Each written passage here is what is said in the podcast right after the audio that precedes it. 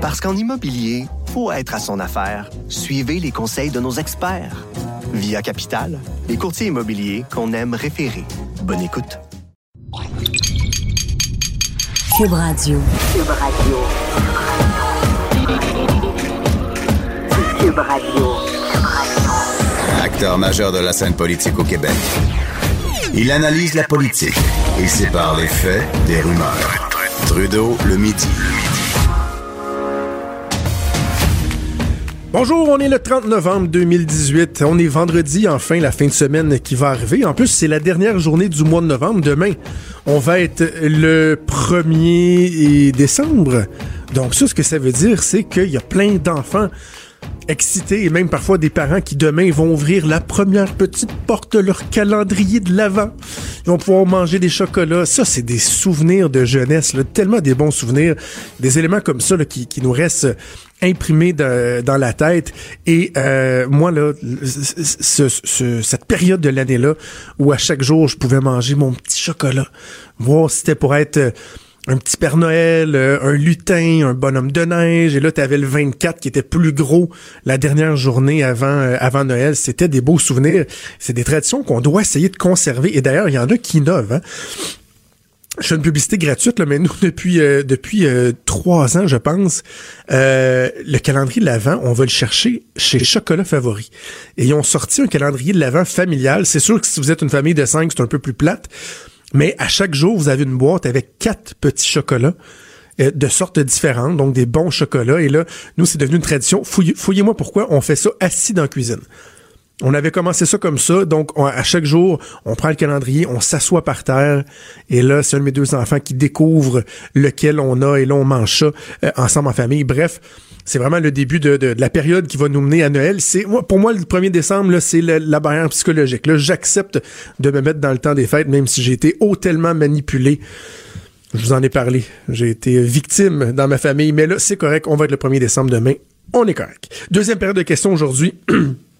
pour euh, le gouvernement de François Legault. Encore une fois, ceux qui s'attendaient euh, à voir un gouvernement se faire malmener, eh ben ça n'a pas été euh, le cas. ils ont plutôt bien fait ça. Il a été question de, la signature ce matin de l'accord États-Unis-Mexique-Canada. je reviendrai peut-être un peu sur la, stratégie du, du gouvernement. Quoique, non, je vais vous en parler tout de suite. Je, je, suis pas certain que c'était habile de la part et de euh, Pierre Arcan, le chef euh, par, intérim du Parti libéral, et Pascal Bérubé, chef intérimaire du Parti québécois, de prendre leur première question pour euh, questionner le premier ministre là-dessus. C'est parce que c'est une signature qui est, qui est faite par le gouvernement fédéral et ils ont eu beau déchirer leur chemise pendant la campagne électorale sur la protection de la gestion de l'offre. Il reste que tout le monde savait que le gouvernement ne peut rien faire. Le gouvernement du Québec peut rien faire avec ça. Il n'y a pas moyen de mettre, euh, de mettre un frein à la signature de l'entente ou à la réalisation de l'entente. C'est quoi? Ils auraient voulu, par exemple, que le Québec se retire de l'entente. François Legault a fait remarquer aujourd'hui en Chambre, à juste titre, et c'est un élément, moi, qui m'avait échappé, que le Québec est à peu près là, un des seuls endroits au monde à avoir un surplus commercial avec les États-Unis. C'est-à-dire qu'on exporte plus vers les États-Unis qu'on importe, alors que, normalement, c'est le contraire. Et là, François Legault dit, alors, mais qu'est-ce que vous vouliez? Vous auriez souhaité que euh, on se retire euh, qu'on mette la hache dans tous les, les, les, les aspects de ce libre-échange-là qui sont favorables pour nous, tous les emplois que ça crée, que ça soutient au Québec, l'activité économique, pour uniquement s'opposer à la, la, la, la, la portion qui touche la gestion de l'offre. C'est carrément ridicule. Et d'ailleurs, moi, je l'ai dénoncé beaucoup en campagne électorale, quand, par exemple, euh, Philippe Couillard, c'était lui qui, qui, était le plus euh, insistant là-dessus, disait, là, il y a consensus au Québec. Les Québécois veulent qu'on protège de manière intégrale la gestion de l'offre. C'était pas vrai. C'est totalement faux, ça. Regardez, il y a eu des marches encore dernièrement. Il n'y a pas tant de monde que ça.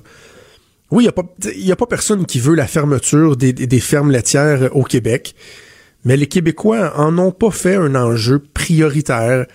Justin Trudeau continue à monter dans les sondages au Québec alors que on a tellement fait état des sacrifices euh, de la gestion de l'offre, du sacrifice de la gestion de l'offre. Mais il est à 41-42% dans les sondages. Donc, c'est pas vrai que les Québécois se réveillent à tous les matins en se disant, mais c'est donc épouvantable, cette entente-là. Non, moi, je pense que les Québécois sont soulagés de savoir qu'on ne subira pas les impacts catastrophiques d'un non-renouvellement de l'ALENA. Je l'ai dit souvent, contrairement aux politiciens qui disaient euh, mieux vaut pas d'entente qu'une mauvaise entente, ben moi j'ai envie de dire mieux vaut une entente qui n'est pas optimale, qui n'est pas parfaite, que pas d'entente du tout. Et le gouvernement fédéral s'est engagé à donner des pleines et entières compensations aux euh, agriculteurs. D'ailleurs, c'est là-dessus que le, chef libéral questionnait le premier ministre en disant vous vous êtes engagé à exiger des compensations pleines et entières, on sait même pas combien qu'ils vont avoir. Non, je comprends, mais l'entente est signée un matin. Le gouvernement Trudeau qui est responsable sur cette, sur cette question-là, a dit, avant de pitcher des montants dans les airs, là, 1 milliard, 10 milliards, 15 milliards, 20 milliards, qui dit mieux, on va attendre vraiment de s'asseoir avec les gens de l'industrie, pardon, faire un, vraiment un examen approfondi et, et, comprendre les impacts et savoir combien le gouvernement doit mettre. Et le gouvernement, oui, va allonger de l'argent parce qu'on a, on n'a pas le choix de dédommager l'industrie. On est dans cette dynamique-là. Alors bref, je suis pas certain que c'est une bonne façon d'essayer de, prendre en défaut euh, le gouvernement Legault et euh, l'opposition qui, sans dire, a, manqué son coup. Je veux dire, il n'y a pas eu de grand coup d'éclat. Et ceux qui s'attendaient vraiment à voir le gouvernement euh, être malmené parce que c'était des nouveaux ministres, ben, ils se sont un peu gourés parce qu'ils sont loin d'avoir eu fou au cours des deux dernières journées. Même que dans le fond, ceux qui sont sortis grands perdants de la période de questions hier, c'était le Parti libéral. J'étais de ceux, j'ai ma collègue, il y a ma collègue Emmanuel Latraverse, d'autres gens que j'ai vus également dans, les médias qui ont dit Oh, un petit peu arrogant, l'opposition officielle, hein? Faudrait peut-être leur rappeler les résultats du 1er octobre 2018, euh, la volée historique qu'ils ont mangée. Et de comprendre que les Québécois ont voulu que ce parti-là, en phase 2, soit euh, au gouvernement. Donc, tu sais, d'être un peu là arrogant, euh, méprisant, regarder de haut, je pense que ça faisait pas. Et clairement, on a eu l'impression que le message a passé parce qu'aujourd'hui, le ton était un peu différent. Je vais revenir sur un, sujet qui me, qui me tient à cœur. Euh, et hier, il y avait peu d'informations qui étaient sorties au moment de faire euh, l'émission, donc j'ai pas eu le temps d'en parler. Mais c'est le rapport de la protectrice du citoyen qui aborde plusieurs aspects, dont euh, la maltraitance dans les CHSLD. Et vous savez, on a, beaucoup parlé au cours des derniers mois, dernières années, du, racisme systémique, hein, du racisme érigé en système. Là, dans ce cas-ci, et bon, on pouvait se questionner là-dessus sur la pertinence de, de, décrire un, tel système au Québec. Mais on a beaucoup parlé de la notion de systémique, de quelque chose qui est érigé en système. Mais c'est à se demander si la maltraitance dans nos CHSLD est pas carrément systémique, si elle n'est pas érigée en système. J'écoutais mon collègue Mario Dumont avec Benoît Dutrisac ce matin lui dire, vous savez, des fois, il y a des cas de maltraitance euh, où euh, un employé va vraiment maltraiter euh, une personne âgée, que ce soit verbalement, physiquement. Et là, il peut avoir des recours. Puis bon, évidemment, on trouve ça déplorable. Mais on, se dit, c'est une personne, ce sont des cas isolés, on tente de s'en débarrasser, pour le reste, les aînés reçoivent des services acceptables. Mais là, dans le fond, ce qu'on nous dit, c'est que la maltraitance dont nous parle Marie Rinfray, la protectrice du citoyen, elle est pratiquement érigée en système, c'est-à-dire qu'elle est généralisée. Dans bien des CHSLD, il y a des personnes âgées, par exemple, qui vont passer 36 heures au lit sans jamais se lever parce qu'il n'y a pas personne qui est présent pour venir les aider. Le bain, hein, on a parlé du, fameux bain une fois par semaine, l'engagement d'avoir un deuxième bain par semaine, souvenez de, ce, psychodrame, ben dans bien des cas, même le bain par semaine, il n'est pas donné. Et ce que la protectrice du citoyen nous dit hier, c'est que le problème, c'est un problème de pénurie de main-d'œuvre. Et il y a deux aspects là-dedans. Il y a euh, la réaction que nous avons collectivement par rapport au sort de nos aînés. Moi, ça fait des années que je dénonce ce que j'appelle l'indignation à géométrie variable lorsque vient le temps de parler du sort de nos aînés. Il y a une nouvelle qui sort. Là. Nos collègues de TVA font un reportage sur les patates en poudre. Un autre média parle des couches souillées qui sont pas remplacées. Un autre média va parler de la maltraitance des, des, des bains, etc. Et là, quand une histoire comme celle-là sort, on est catastrophé. Ah, qu'on s'indigne, puis ah, que c'est épouvantable, puis ah, que le gouvernement est à blâmer, puis les institutions, puis comment ça se fait que ça dure 24, 48 heures? Après ça, on retourne dans notre petit confort quotidien, dans nos petites séries sur Netflix, dans nos, émi- nos émissions de fin de soirée, nos médias sociaux, euh, nos petits jeux sur nos téléphones. Puis nos aînés, on s'en sacre un peu. Vous savez, si euh, lorsque euh, on se regarde dans le miroir, lorsqu'on regarde notre nombril au Québec, s'il y a une chose de laquelle, en tout cas, on peut assurément ne pas être fier, c'est la façon qu'on traite nos aînés. Qu'on va aller parker dans les CHSLD en espérant avoir le moins possible à s'en occuper et faire en sorte que les autres s'en occupent à notre place. Je dis pas que c'est généralisé, je dis pas que c'est tout le monde, mais regardez comment d'autres cultures, comment d'autres pays, comment d'autres sociétés traitent leurs aînés, et vous allez voir que vraiment, euh, euh, c'est peu enviable ce qu'on fait, nous ici, au Québec. Donc peut-être que si on s'y intéressait de manière un peu plus permanente, peut-être qu'on serait capable de faire bouger les choses. Qui a parlé vraiment des aînés, par exemple, en campagne électorale? Et là, l'autre chose, bon, ben, c'est quand on parle de la pénurie des main-d'œuvre, c'est la valorisation, entre autres, du métier de préposé aux bénéficiaires. C'est une job qui est incroyablement difficile et qu'on ne valorise pas. Donc, imaginez, là, allez, à- allez vous occuper de- d'aînés qui, des fois, vont, vont sombrer dans la démence, euh, sont plus capables de, de, de, de, de contrôler euh, leurs besoins. Vous devez les changer, les laver. Euh, ils sont en fin de vie, c'est difficile. Il faut valoriser ces emplois-là et on le fait pas du tout. Et avant qu'on aille en pause, je voulais vous faire une comparaison. Est-ce qu'elle est démagogue? Je sais pas. Je, je, pense pas. Ça peut paraître facile, mais je la trouve pertinente. Euh, vous savez, euh, depuis plusieurs semaines, plusieurs mois, les sympathiques employés de la SAQ font des grèves euh, rotatives. Il y en avait une hier. On pense qu'il y en aura peut-être là à l'approche du temps des fêtes. On dit qu'on serait sur le bord de régler, mais euh, on ne sait pas. C'est difficile. On n'est pas capable d'avoir accès à la SAQ. Ils font la grève. Leurs conditions, c'est donc bien épouvantable. Puis je, je, le- dis tout le temps. Là, c'est pas pas personnel contre vous là. Vous êtes gentil, vous faites du bon travail. Je comprends qu'il y a des syndicats derrière de tout ça qui, qui, qui viennent vous motiver. Mais comparons les salaires. C'est pas le fun. On va s'amuser un peu là. Un caissier vendeur qui rentre à la SAQ, échelle, échelon, là, il y a différentes échelles, il est au numéro 1. Son taux horaire, selon la convention collective de 2016, donc qui sera assurément bonifié dans la prochaine convention, est de 19,33 dollars, ce qui équivaut à un salaire de 38 000 pièces par année. Il peut se rendre juste en, tant que caissier vendeur, pas encore conseiller, là. Caissier vendeur, l'échelon 6, l'ancienneté, etc.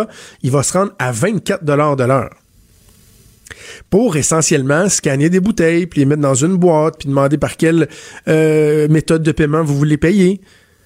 Alors comparons pour le fun avec l'échelle salariale des préposés aux bénéficiaires selon un document que j'ai été chercher sur le site du Conseil du Trésor. En 2018-2019, un préposé aux bénéficiaires qui commence à l'échelon 1 va être payé 17,57. Et lui, pour se rendre au maximum de son échelon, il n'y a pas euh, cinq paliers à gravir, il y en a en tout 10. Là. Il y a 10 échelons. Et quand il va se rendre, là, ultimement, là, qui va être au maximum de l'échelle, il va être à 23,50. Donc, en entrant, déjà, il est à près de 2 de l'heure de moins que l'employé de la SAQ. Et même au top de l'échelon, il va être à 1,30 de moins de l'heure que l'employé de la SAQ. C'est pas que je vous aime pas, là, les gens de la SAQ. C'est pas que je pense pas que votre travail n'est pas important. Mais quand on compare l'importance d'un emploi de préposé aux bénéficiaires, à quel point c'est essentiel pour euh, les bons soins de nos aînés, des gens qui sont en fin de vie, qui ont tout donné pour construire notre société, qu'on offre des salaires qui sont pas compétitifs comme ça. Imaginez, vous avez deux offres d'emploi, une à la SAQ, une comme préposé aux bénéficiaires. Où vous pensez que vous allez aller? Le choix il va être assez facile à faire. Donc, je pense que vraiment, on devrait euh, se conscientiser un peu plus et euh, prendre soin davantage de nos aînés. Les vrais enjeux, les vraies questions. Trudeau, le midi.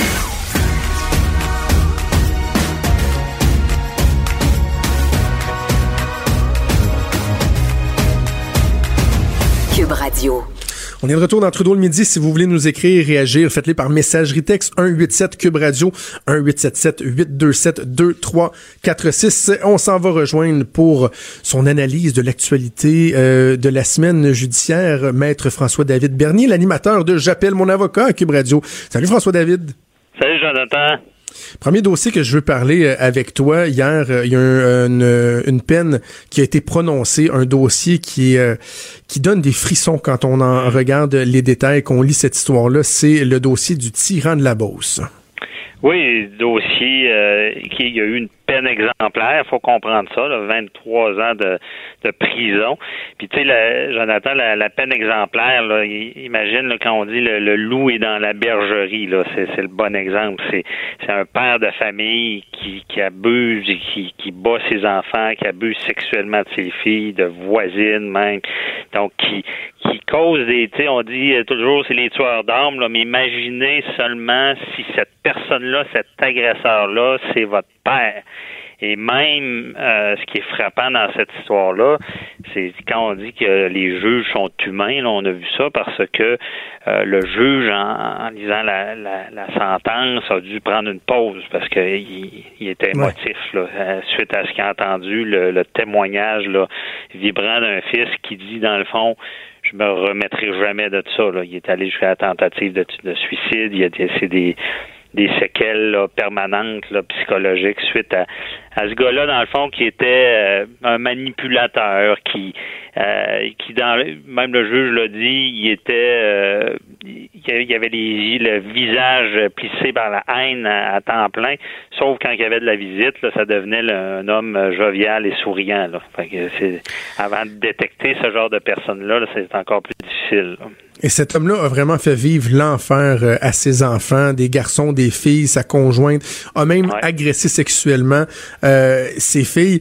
Je te pose, il me semble que on, est, on était un peu dans cette direction-là il, il, y a quelques semaines, mais, mais euh, allons-y à nouveau. Le juge qui qui fait preuve d'une émotion en rendant son, son, jugement pour la sentence, comme le juge de la Sablonnière l'a fait hier. Est-ce qu'il y a un motif pour la défense à aller en appel sur la sentence, par exemple, et d'alléguer que le juge, euh, euh, justement, a été trop émotif dans son prononcé de la sentence? Est-ce qu'un juge a droit d'avoir des émotions dans le jugement qu'il pose sur une cause? Ben, il a le droit, quand, c'est rendu à la peine, c'est beaucoup moins grave. S'il y avait ce genre d'émotion-là pendant qu'il entend la cause, là, ce serait un bon motif d'appel. Si, si on sentait, c'est quand on dit le juge doit être impartial, mais s'il est partial, il y a trop d'émotions et, dans le fond, il prend pour un bord plus que l'autre, là, il y a un motif d'appel. Une fois rendu à la sentence, c'est on, voit plus ça. De plus en plus, on voit les juges qui sont un peu, plus comme en Europe, on dit inquisitoire, qui veulent donner, euh, laisser un message dans le jugement. Ils ont rendu une décision et, il faut se fier malgré tout, il faut que c'est des humains qui peuvent avoir des émotions, il faut se fier à leur professionnalisme. Ce qui veut dire que lorsqu'ils entendent une cause, il n'y en a pas d'émotion. C'est des professionnels, ils se laissent pas aller là-dedans, ils évaluent la preuve présentée, ils fonctionnent vraiment avec le, fardeau de preuve et tout ce qui est technique par la suite une grande décision. Mais euh, au rendu de la sentence, si, euh, de plus en plus on voit ça, ils aiment bien laisser une trace puis faire donner une leçon, laisser sortir la morale. Donc non, je pense pas que dans ce cas-là, c'est sûr que c'est quand même particulier de voir aussi émotif un juge, mais je pense pas qu'on pourrait servir de ça parce que durant le procès, on serait pas à dire qu'il était, qu'il était partial. Bon, parlons de la peine. Il a 23 ans euh, de prison. Euh, le, le, bonhomme a 64 ans, donc certains pourraient dire bon, il va aller finir sa vie en prison, mais non, non, non, c'est sans compter sur le fait que euh, il y a eu une détention provisoire, donc c'est une peine de 18 ans et 6 mois qu'il doit euh, purger. Et il pourrait bénéficier d'une libération conditionnelle euh, d'ici 8 ans et 6 mois, donc encore là, mhm. finalement, la peine est revue. Est-ce que le temps compte toujours double euh, en, détention provisoire ou ça a été revu, ça? Ça a été revu en 2011 avec le gouvernement Harper. En 2011, je pense à peu près là. C'est avant, c'était un deux pour un. Une journée, tu en avais un autre gratuite. Euh, par la suite, c'est ça, le gouvernement Harper est venu dire non. Puis maintenant, c'est rendu euh, une journée. Pour une journée faite en prison, tu as une demi-journée de plus. Bon, c'est une journée. Mais pourquoi? Mais pourquoi, ah. François? C'est quoi l'espèce de logique qu'on me dise que ce ah. soit deux pour un, moitié pour... C'est quoi la foutue logique là-dedans? C'est la présomption d'innocence. C'est que dans le fond, on, c'est théoriquement, on n'emprisonne pas quelqu'un et, est innocent jusqu'à preuve du contraire, sauf que et la règle, c'est de libérer la personne. Sauf que dans ce qui vient freiner ça, c'est la sécurité du public. Puis, exemple, quelqu'un qui est accusé de meurtre, là, on s'entend qu'on le libère pas. C'est lui qu'il faut qu'il prouve s'il peut sortir. Ça renverse le fardeau. Mais sinon, comme je dis, la règle, c'est de libérer parce qu'il y a une présomption d'innocence. Sauf que pour la sécurité du public, on va enfreindre cette règle-là. Et c'est un peu en voulant dire, OK, on, le détient avant qu'il soit revenu coupable. Donc, c'est pour ça que on, coupable. fait plus de temps. Ouais. on s'entend que c'est plate pour ceux qui sont en détention en, attendant leur procès et qui finalement sont non coupables. À la limite, on pourrait envisager, je sais pas, une compensation, perte, perte de jouissance. On s'excuse, mm-hmm. là. Mais la personne qui, anyway, était coupable, tu viens juste nous prouver que tu étais coupable, que tu étais un salaud, par exemple, euh, ou, une malade. Et euh, donc, c'est déjà beau qu'on se dise, ben, le temps que tu as passé, on va le retirer, on va le retrancher de ta peine, mais il n'y a aucune espèce de logique à dire, comme tu as été détenu pendant ce temps-là, on, va le faire valoir pour plus de la journée. Je, trouve que c'est carrément aberrant. Y a-t-il au Canada que c'est le même? Vrai. Puis déjà, Harper était très, euh, comment dire, le gouvernement Harper... Euh, ah, il était wild. Des choses que personne n'osait faire, dont ça, parce que c'est des vieux principes qui, qui perdurent. Puis encore une fois, c'est le c'est un principe qui est fort, la présomption d'innocence. Mais là, c'est certain que dans la logique, ce que je dis, le droit, c'est logique et il y a peut-être de l'amélioration à faire là-dessus. Mais euh, c'est qu'encore une fois, on, veut euh, établir des principes pour éviter de l'abus. Mais c'est vrai, tu as raison, c'est un peu illogique. Ça donne... Euh, ça donne un peu du bonbon, là, on se le cache pas. Sauf que je veux rappeler aux gens, là, je, j'en suis fatiguant avec ça, là, mais monde voit ça, ah, tant d'années en prison, mais il faut pas oublier que c'est une libération conditionnelle, puis il y a une commission de libération conditionnelle, puis c'est vraiment pas vrai qu'on libère n'importe qui euh, rendu à cette date-là. Mais souvent, c'est ce qu'on voit, là. Et puis, c'est sûr que la confiance, des fois, de la commission de libération conditionnelle, peut-être est, pas si forte. Puis je fais un parallèle vite vite avec le fameux procès euh, du, tueur de, la mosquée de Bissonnette. On veut donner 150 euh, ans minimum pour avoir euh, accès à la libération conditionnelle. Ben, tout ça vient, d'après moi, d'un peu de, de manque de, de on, fait comme plus confiance à la commission des libérations, on dit il libère trop facilement. Fait que dans, les solutions, ben, les politiciens peuvent écouter, c'est peut-être de travailler sur cette commission-là, puis qu'il y, ait des comités. C'est déjà, je veux pas, je veux pas rien enlever à leur travail, mais je pense qu'il y aurait lieu d'avoir plus de transparence, que les gens comprennent que lorsque euh, ils font une étude pour libérer quelqu'un, c'est très rigoureux, quitte même des fois, je le dis, à remettre un jury, d'une sorte de jury qui déciderait, parce que mhm. des fois, ben, il manque un peu de confiance là, mais ça existe. C'est pas vrai qu'on les libère comme l'air. On, on le voit, là mais je comprends l'opinion publique. François David, je veux que euh, nous autres, nos interventions servent à quelque chose. Je veux que les gens ah apprennent des choses et je pense que c'est important d'informer les auditeurs de Cube Radio que si euh, votre conjointe vous sac là, qu'elle se ah. trouve un nouveau conjoint, que c'est pas une bonne idée de s'en prendre au prépuce du nouveau conjoint parce que vous pourriez ah. passer quelques années en prison. Hein? Oh non, c'est ça. Ça, c'est l'histoire. On, le dit à la blague parce que oui, c'est vrai, des fois dans les chicanes de couple, il y en a qui prennent mal ça mal, qui prennent ça mal, mais comme dans cet exemple-là, euh, rappelle-moi son nom, c'est euh, Jonathan Ouellette. Jonathan Ouellette, c'est ça. Ben lui, il est allé loin, tu sais. c'est ça, il est allé jusqu'à percer avec un couteau de chasse le prépuce du nouveau conjoint à son ex. Donc, en voulant dire, tu toucheras plus à, à mon ex. Mais et là, lui, il est comme de 9 ans de prison. Mais dans tout ça, l'histoire est encore plus, euh, c'est assez, disons qu'on est dans les extrêmes, parce que lui, il a kidnappé l'ex, il l'a amené dans le bois, il l'a séquestré, euh, il, a, il, a voulu l'étrangler pour qu'il perde connaissance, pour y faire euh, ce qu'il voulait y faire. Ensuite de ça, il, a sorti le couteau, il voyait qu'il résistait, OK, puis il a percé, puis il a donné l'avertissement. Après ça, il est allé vider son compte. Fait que c'est, c'est son compte de banque en plus. Ça, là, 9 ans, c'est bon. Puis pour rassurer les gens, ce gars-là est, déterminé comme un délinquant à contrôler. Euh, ça, pour expliquer ça vite, les délinquants à contrôler, puis ceux, euh, les dangereux. Les dangereux, c'est comme on, on, les met en prison, on jette la clé, on, on, revoit une fois de temps en temps s'ils peuvent sortir. C'est qu'un multirécidiviste qui, qui, qui, est quasiment irréfrapable. Les délinquants à contrôler, c'est comme on a une pogne sur eux, excusez l'expression, 10 ans, pendant 10 ans, là, pour être certain qu'ils respectent leurs conditions. Puis s'ils respectent pas, bon, on, les renvoie en prison. C'est parce que le drame, c'est quand c'est le pire endroit criminel, c'est quand le monde recommence. Et puis euh, Ça, ça, c'est lui, c'est un. C'est ça, c'est un musicien.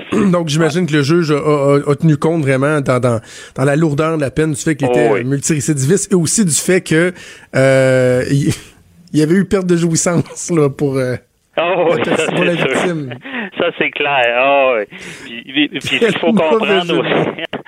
Faut comprendre aussi, c'est que la victime aussi, le choc post-traumatique. Imaginez d'être emporté dans le bois, on ne sait pas ce qui va arriver. ah non, sérieux, ah non, c'est épouvantable.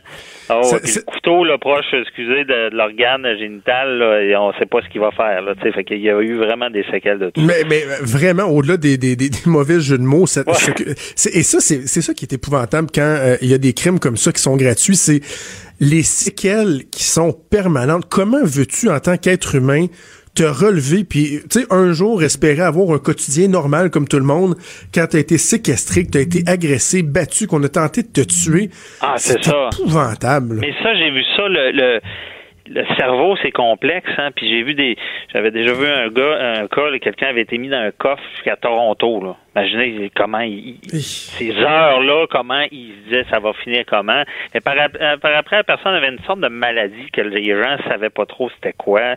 Tu sais, c'est par la suite, les séquelles, c'est des chocs post-traumatiques. Puis ce que ça peut faire sur le corps, ce genre de peur-là, -là, c'est assez grave. Puis c'est ce qu'il faut. C'est pour ça que ça prend des peines sévères. Puis il faut donner l'exemple parce que ça se fait pas. C'est clair. Puis en tout cas, on, fait la blague avec les, ex-conjoints, mais on est allé dans l'extrême de la jalousie. Là. Effectivement. toujours un plaisir. On t'écoute euh, dimanche avec J'appelle mon avocat. Merci François David. Oui, merci. Bonne journée. Quand Trudeau parle de politique, même les enfants comprennent. Jusqu'à 13h, vous écoutez Trudeau le midi. Cube Radio. Ouais, là, je vais, je vais me substituer là, à mon collègue Richard Martineau, qui est politiquement incorrect. Parce que ça va être politiquement incorrect, ce que je vais dire au cours euh, des prochains instants. Hier, le, le premier ministre Legault a rencontré les représentants de la communauté Innu. Et euh, on voulait évidemment, euh, entre autres, parler du projet éolien d'Apouyat. Et là, bon, le premier ministre a annoncé hier que le projet, il se ferait pas, mais pas de suite. avant, c'était il se fera pas parce que c'est un projet qui est inacceptable. Mais là, finalement, on en est venu à dire, ben, il se fera pas là parce que Hydro-Québec est en surplus. Mais vous savez, on pense qu'on a des surplus pour les 20 prochaines années. Mais avec les ententes, les deals d'exportation qu'on essaie de, de, conclure, on pense que finalement, peut-être que dans les prochaines années, on va être en besoin. On va même devoir développer davantage. Et avant de se tourner vers la construction de nouveaux grands barrages, le premier, on vous le dit, là, soyez patient, restez là sur les lignes de côté. Le premier projet qui va se faire, c'est celui d'Apouillat. Don't call us, we'll call you, qu'on va être rendu là, on va vous le dire. Moi, je, trouve ça très surpris, premièrement, de, voir que soudainement le premier ministre trouve que c'est un, bon projet. Mais en plus de, de, je suis surpris de voir que la, communauté Inou a, accepté ça. Moi, je, je, je, disais à Mario Dumont tantôt, j'ai l'impression que c'est ce genre de, de, de, de, dossier où le premier ministre a fait un très bon boulot de leur dire euh, de leur dire ça. Là, on, va, on va le faire dans le temps comme dans le temps. Et que là, il était très persuasif, très convaincant. Et là, ces gens-là s'en retournent chez eux, dans leur communauté, à leurs commettants, expliquent le deal puis là, ils se sont dit Tu t'es fait fourrer, là. Tu t'es vraiment fait rouler dans la farine, là. Ça, finalement, ça se peut que ce soit la semaine des 4 jeudi qu'on le fait le projet. Là. Bref, euh, j'ai l'impression que ça se peut que ça s'envenime au cours des prochains mois. Mais c'est pas que de ça que je vais vous parler par rapport à la rencontre d'hier. C'est plutôt le dossier dont on a un peu moins parlé, des pressions faites par, encore, encore là, la communauté Inou, euh, à la rivière romaine il y a un chantier qui est en train de, se faire là. Il y a des travailleurs d'Hydro-Québec qui sont sur place et les Inuits euh, étaient fâchés, ils étaient pas contents. Parce que dans l'entente qu'il y a eu avec les communautés pour permettre la réalisation du projet, parce que bon, on passe par leur terre, faut s'entendre avec eux, ils ont des droits acquis, reconnus, euh, etc. Des brefs. Euh, il y avait des contrats de déboisement et eux devaient avoir une partie de ces contrats-là. Et dans le fond, ce qu'ils disent, c'est que Hydro-Québec ne respecterait pas, ça reste à prouver, personne, moi je, veux pas prendre un parti ou l'autre, mais Hydro-Québec ne respecterait pas ses engagements en la matière. Et là, ils sont fâchés noirs. Alors, qu'est-ce qu'ils font? Ils barrent la route. Ça vous dit quelque chose? Est-ce que ça s'est ça s'est-tu déjà vu, ça? À Oka, en Abitibi, d'autres endroits où pour manifester, euh, les Premières Nations, il faut toujours réfléchir. Est-ce que je peux encore dire communauté autochtone? Allons-y avec les Premières Nations. Je pense que c'est devenu... Ces années-ci, c'est le terme consacré. On verra ce qui va s'en venir dans les prochaines années. Euh, les Premières Nations vont barrer des routes pour protester. Et là, dans le cas de la rivière romaine, c'est que les employés d'Hydro-Québec, qui souvent bon, vont faire ce qu'on appelle du fly-in, fly-out, vont travailler quelques jours, retourner chez eux, prendre l'avion, retourner sur le chantier parce que c'est très éloigné. Ben là, ils sont comme pris là. Là, on parlait peut-être d'une levée du barrage dans les prochaines heures, là, suite à une rencontre, du blocus, pardon. Ce sera à voir.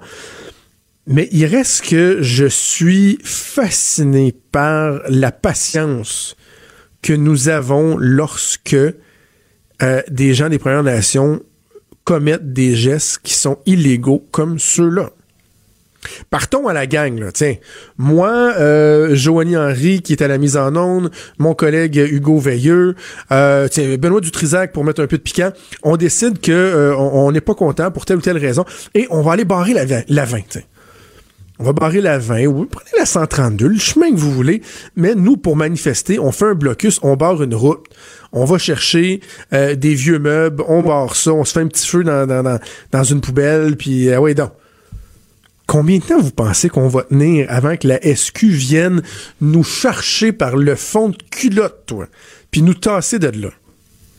Alors, moi, à cause de la sensibilité du dossier avec les Premières Nations, c'est pour ça que je sais que c'est pas politiquement correct de dire ça, mais à cause de la sensibilité du dossier des Premières Nations, le gouvernement va assurément se garder une petite gêne. On fait attention, on les prend par des pincettes, alors que on a des gens qui disent, nous, on va être traités d'égal, on va avoir une relation d'égal à égal avec le peuple du Québec, avec la nation québécoise, ben, si vous voulez être traité d'égal à égal, ça va avec les mêmes obligations. Des obligations de respecter les lois, par exemple.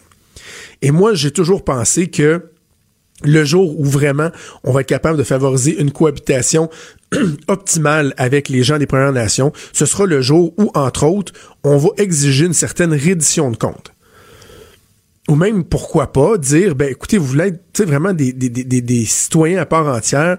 On reconnaît que vous avez des revendications euh, des, des revendications territoriales etc bon vous avez des droits. Mais tu sais par exemple lorsque vient le temps de payer des taxes et des impôts vous pourriez peut-être comme euh, pitcher in comme tout le monde là ça commence à faire un bail qu'on est arrivé ici, qu'on vous a dérangé. Je, comprends la reconnaissance, les excuses, c'est correct. Ces gens-là ont vraiment vécu des traumatismes.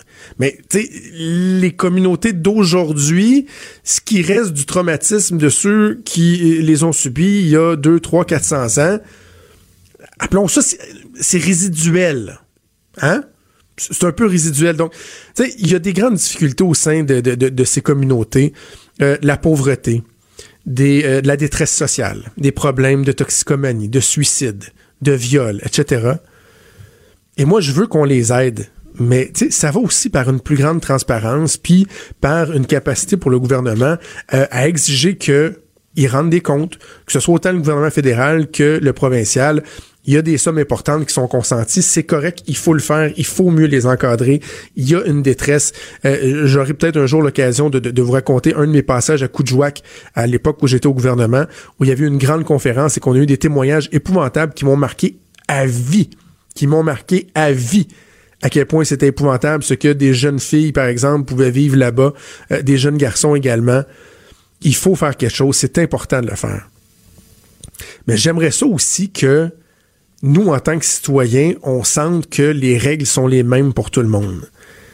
Et en ce sens-là, j'aurais voulu m'entendre le premier du Québec hier nous dire qu'il avait dit à la communauté et nous que le barrage, le blocus qui a lieu au barrage de la Romaine, c'était inacceptable.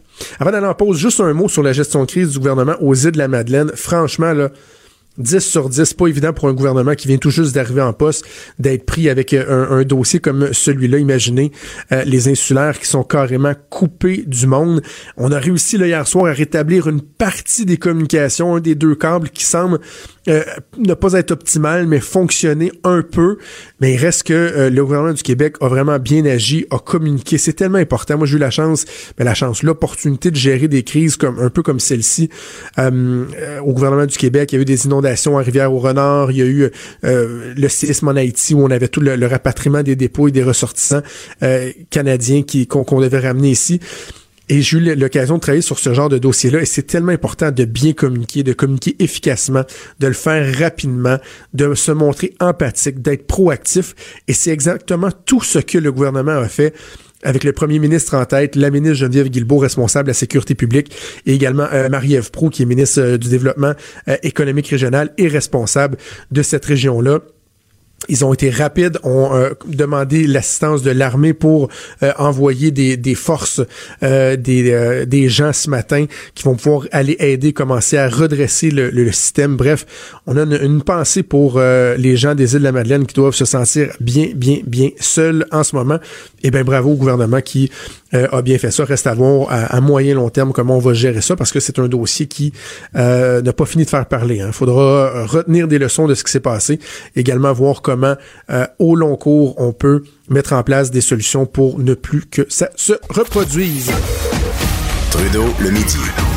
Joignez-vous à la discussion. Appelez ou textez. 187 Cube Radio. 1877 827 2346. Vincent Dessureau, comment vas-tu? Salut Jonathan, ça va bien toi? Ça va très bien, merci. On est vendredi. Euh, écoute, on, on, il y a de plus en plus d'histoires de, de, piratage informatique euh, qui meublent l'actualité parce que bon, il y a de plus en plus d'informatique et on a l'impression que malgré la technologie qui se développe, euh, il, y a de, il y a toujours plus d'occasions pour des, des, des, pirates de faire des dommages. Et là, c'est la chaîne hôtel Marriott qui, euh, qui est passée. Là. Ouais, et euh, là, on, on, a été souvent inquiet de se faire pirater, par exemple, notre ordinateur et tout ça direct mais ce qui semble être dans les dernières années, la tendance, c'est les grandes compagnies qui se font hacker, euh, bon, eux, et ensuite toutes ces, tous ces données-là, donc souvent nom d'utilisateur, mot de passe, ben, se retrouvent en vente sur euh, le, dark web. On a vu des, des, des cas de piratage massifs dans les, euh, dans les dernières années, comme MySpace, entre autres, ou d'autres. Et là, c'est probablement un des cas de piratage les plus énormes de l'histoire bon, qui a été annoncé aujourd'hui, celui de la chaîne Marriott. on parle de un demi-milliard de clients qui auraient vu leurs données être piratées sur euh, depuis 2014, donc avec une série d'accès non autorisés dans les bases de données.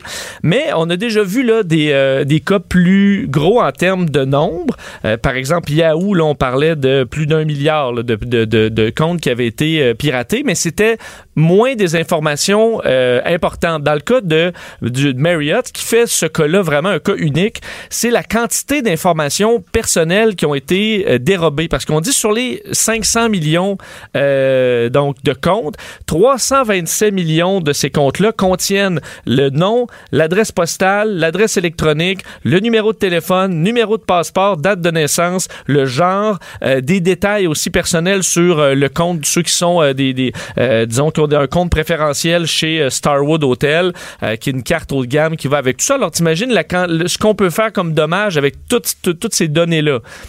Euh, ça en termes. Est-ce qu'il y en a eu? Est-ce qu'on sait s'il y a eu des dommages? Ben non, c'est ça qu'on sait pas encore. Euh, c'est bon. Euh, donc c'est la bonne nouvelle. Il semble pas y avoir eu un cas euh, de massivement les gens découvrent qui ont été piratés. Mais ce qu'on sait, c'est que ces données-là sont compromis. donc il faut, si vous avez été un client de, de Marriott depuis 2014, ben peut-être aller changer vos mots de passe, du moins ceux-là que vous utilisez avec avec votre compte Marriott si vous en avez un, et d'être plus vigilant là, dans le futur parce que euh, vous serez peut-être victime de, de, de, de, tentatives de piratage ou euh, de, de, de, on dit du phishing. Donc, euh, c'est ça, mais et là, dans ce cas-là, les, les, les, euh, les, pirates, ça n'a pas été ben, une espèce de demande de rançon envers Marriott qui disent euh, si vous nous donnez pas de temps, on va rendre public ces informations-là ou quoi que ce soit. Non, ça s'est fait au fil des, des dernières années. Euh, et d'ailleurs, Marriott se, se met dans le, dans le pétrin parce que maintenant, il y a de plus en plus de compagnies qui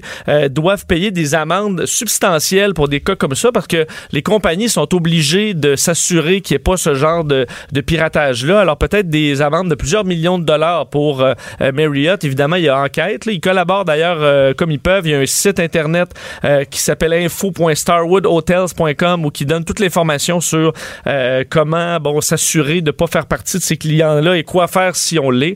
Mais on parle vraiment d'un dossier quand même important qui sera à suivre, voir si ces informations seront vendues à quelqu'un de mal intentionné. On va se dire les vraies affaires, là, en tant que client, là. T'es plus alarmé si t'étais client d'Ashley Madison que du Marriott. là. Oui, ben oui, c'est sûr. Oui, oui, oui, c'est sûr. Mais en même temps, Parce que ça, Ashley Madison, qui était le- l'espèce d'agence de matchage où des gens pouvaient Oui. euh, aller chercher, euh, avoir des infidélités faciles, quand eux se sont fait pirater, là, on avait l'impression qu'il y avait bien des gens qui se disaient, oh, oh, oh, Ah c'est la, pa- la panique là. générale parce que là, euh, évidemment, si tu trouves juste l'adresse courriel de ton euh, mari ou là-dessus, ben tu sais bien que tandis qu'une chambre d'hôtel, tu peux dire, écoute chérie, c'était pour un voyage euh, d'affaires, euh, mais euh, ça- Mais là, ça- ce qui est bon, ce qui est bon, c'est que si ta, fa- ta femme se rend compte que t'étais sur Ashley Madison, tu peux dire, je pense que c'est parce que j'étais client au Marriott. Ils ont Ah, il y a quelqu'un qui a ouvert mon compte. C'est vrai depuis 2014 en plus, fait que c'est rétroactif. Tu peux rappeler ton ex, lui dire chérie, je te l'ai, je te l'avais dit, c'est le Marriott. C'est ça. Hey, parle-moi d'un coup de pub vraiment, vraiment très brillant qu'une compagnie a eu pour vendre des, des souliers à bas prix. Oui, c'est la compagnie américaine Payless Shoe Source là, qui vend des souliers Oui, vraiment sais, autour de, de 20-30 dollars. Euh, et euh, eux ont eu une bonne idée. Ils se sont dit probablement que les influenceurs à Los Angeles, les influenceurs mode, c'est peut-être pas tous des, euh, des champions du monde. Alors ils ont ouvert un faux magasin. Ils sont allés dans un ancien Armani, là, dans un sur la, la troisième, la promenade de la troisième rue à Santa Ok. Monica. Ont ouvert un grand magasin qu'ils ont nommé Palessi, mais qui c'est une compagnie qui n'existe pas. Palessi. Puis là, ils ont invité tous les influenceurs mode euh, de, de la ville au grand lancement. Là, on dit deux, euh, deux jours de folie avec ce- cette grande ouverture de Palessi. Et euh, ils ont mis les souliers, qui sont des souliers à, encore là, entre 19,99 et 39,99 sur des superbes présentoirs là, magnifiques avec le, Ok. tu sais, le gros, le gros Bataclan. Un et bel là. Et là, ils ont filmé les influenceurs qui disaient à quel point c'était wow, que c'était de la haute qualité. On voyait que c'était sophistiqué, élégant. Et plusieurs ont payé jusqu'à 640 dollars US pour une paire. Des souliers à 20 pièces. Donc on les voit, ils payent. Et euh, euh, bon, heureusement la compagnie, vu que c'est bon, filmé tout ça. Ensuite, ils ont remboursé euh, les gens qui avaient payé euh, dans ce cas-là jusqu'à 640 dollars US la paire euh, pour faire une publicité en montrant qu'il faut euh, se détacher de la marque pour euh, juger la qualité d'un produit. Le problème, c'est que moi, dans ma tête, ce que ça me dit, c'est pas qu'il faut pas juger de la marque, c'est que faut vraiment pas croire ce qu'on voit sur les médias sociaux, C'est et à quel point les influenceurs sont souvent pas experts en rien là. Mais Euh, honnêtement, c'est c'est puis tu vois, je savais pas que ça allait jusqu'à jusqu'à 600 dollars, mais j'avais vu des, des bribes de cette nouvelle là. Puis tu sais bon, je- je- ce que j'ai compris, c'est que dans une vidéo, tu euh, vois les gens de Payless, tu sais dévoiler l'information aux influenceurs puis Oui. les rembourser pour ce qu'ils ont payé en excès. Moi, si j'avais été un de ces influenceurs là, j'aurais dit vous me mettez pas à face dans votre carac. là. Non, mais à mon avis, ça C'est avait été. gênant, là, Ouais, mais, ils ont l'air totons pas à peu près. mais là. le problème, c'est qu'on a probablement signé le release là, qu'on Ouais, appelle av- avant. Donc, tu dis c'est un événement, euh, c'est ça, on va vous filmer, autorisez-vous à ce qu'on prenne vos images. Mais là, une fois que tu as été pris au piège, ben, t'es un peu fait. Et là, effectivement, ils, réa- ils réagissent en disant Ah, ben, mon Dieu, je, euh, je- je- j'aurais jamais pensé, hein, c'est vraiment de qualité. Mais non, c'est pas, pas de qualité, c'est juste parce que tu voulais faire ton show puis tu, tu te passais bon, là. Tu sais, on s'entend, c'est un peu ça. Alors, euh, ben, je trouve quand même le coup de pub brillant, mais évidemment, oui, ça, ça donne. euh, bon, tu te dis, écoute, peut-être que c'est, c'est de la qualité, mais surtout, tu te dis, écoute, les influenceurs, faut vraiment en laisser des fois plus qu'on en prend. Mais c'est quand même, je trouve ça super brillant. Le petit, moi, j'aime ça voir qu'en 2018 ou à l'heure des fois, on, a l'impression qu'on se dit, ben, tout a déjà été fait en termes de marketing, de voir que tu as des compagnies qui sont encore euh, capables d'être euh, aussi originales que ça, puis réussir à faire par les deux. Mais c'est vrai qu'en même temps, les influenceurs ont l'air, euh, ont l'air un peu niais. Et très hâte que tu me parles du lien à faire entre YouPorn et Starbucks. Ouais, ben c'est la suite d'une nouvelle. Hier, je, je- je parlais avec euh, bon, dans, dans le retour de cette nouvelle, comme quoi Starbucks avait euh, allait bloquer la pornographie sur son Wi-Fi parce que il y, a y plusieurs personnes qui utilisent le Wi-Fi gratuit au Starbucks pour Ben oui. euh, pour aller sur voir de la pornographie. Et il y a un groupement. Ok, non, là, j'ai dit. Oui, t'es comme oui, ben dit- oui. non, mais... non, mais j'ai- Hein? J'ai répondu trop vite à ton Oh. affirmation. Je pensais que tu allais dire il y a plusieurs personnes qui utilisent le Wi-Fi gratuit de Starbucks Oui. parce que c'est une bonne chose. C'est vrai, Starbucks te vendent euh, leur café à un prix de fou euh, que j'aime quand même. Mais euh, au moins, tu as le Wi-Fi gratuit. Mais là, toi, ce que tu me dis, c'est qu'il y en a qui profitent pour se downloader de la porn Oui. au Starbucks. Et, euh, avec Star- un petit chai latte. Là. Oui, et c'est il y a une, une organisation américaine, Enough is Enough, qui a fait une pétition qui se battait en disant qu'il y a des gens, là, probablement, qui, qui sont interdits, par exemple, d'aller sur Internet, euh, qui vont aller consulter euh, de la pornographie juvénile au Starbucks. Et là, ça a été une grosse histoire. Alors, finalement, Starbucks va faire un peu comme McDonald's, donc ajouter des filtres. Et là, YouPorn, donc, euh, c'est pas le, le- c'est Pornhub, le plus le géant du, de la porn. YouPorn, c'est comme euh, lui qui suit. Et en- le, le- le grand, le vice-président a envoyé un courriel à ses employés aujourd'hui disant qu'on on allait bannir Starbucks de YouPorn. Alors, à partir du 1er janvier, les employés ne pourront plus amener de café Starbucks au bureau. Évidemment, je pense pas qu'il y ait une police euh, euh, ou qu'on va surveiller ça, mais c'est encore là un, brillant coup de pub parce que ça fait le, le tour du monde, comme quoi YouPorn bannit Starbucks, qui bannit la pornographie.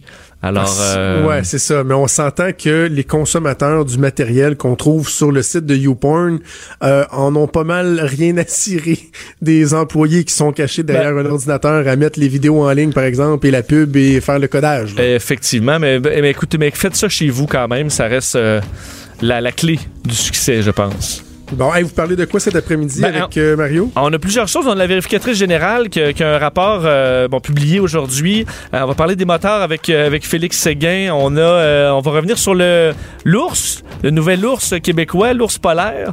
Alors, on est, écoute, on, on une émission chargée qui s'en vient. Parfait. Et nous, on se voit euh, dimanche parce qu'on a un, un titre de champion de beer pong à défendre. Oui, et moi, je serai pas là. Ben oui, je vais- on va être là ensemble lundi. J'ai hâte de voir qui aura la voix la plus éraillée. Cube Radio.